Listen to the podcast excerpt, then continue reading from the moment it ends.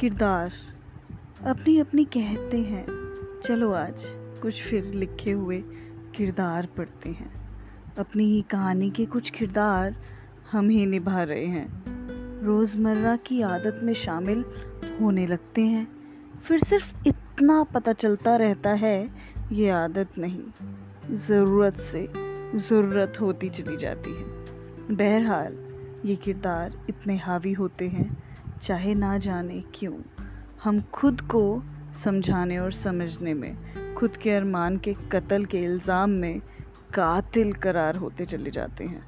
इंसाफ मिलेगा अपनी नज़रों में, ये आईने बदल बदल कर, नज़र आते रूह को कैद कर, तलाश करते, नज़रअंदाज भी करते नज़र आते हैं। इत्तेफाक नहीं, जो रात के अंधेरे में परछाई पीछे से कानों में फुसफुसा कर हमारे अतीत की गुमनाम ज़िंदगी, जो कल के किरदारों को आज के किरदारों से मेल खाती, रूह को कम कम पा देना चाहती है। हम चुप होकर बैठ जाते हैं।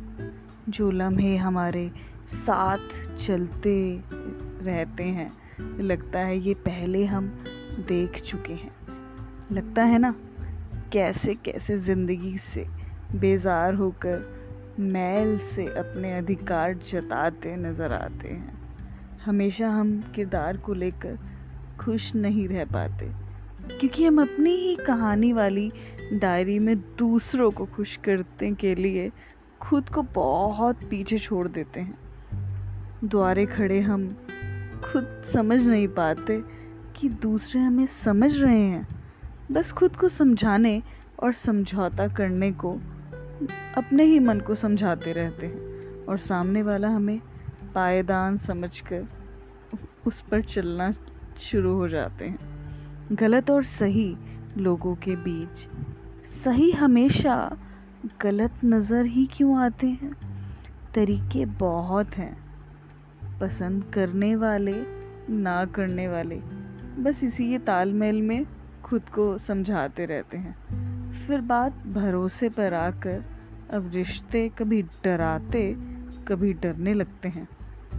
अंत में शामिल किरदार या तो समझकर समझौता करने, जीने लगते हैं या अपनी अपनी मर्ज़ी की आदत को वास्तव में अपना रास्ता बदल लेते हैं या अपनी बात समाप्त करके खुद की एक छोटी सी दुनिया में मसरूफ़ कर लेते हैं।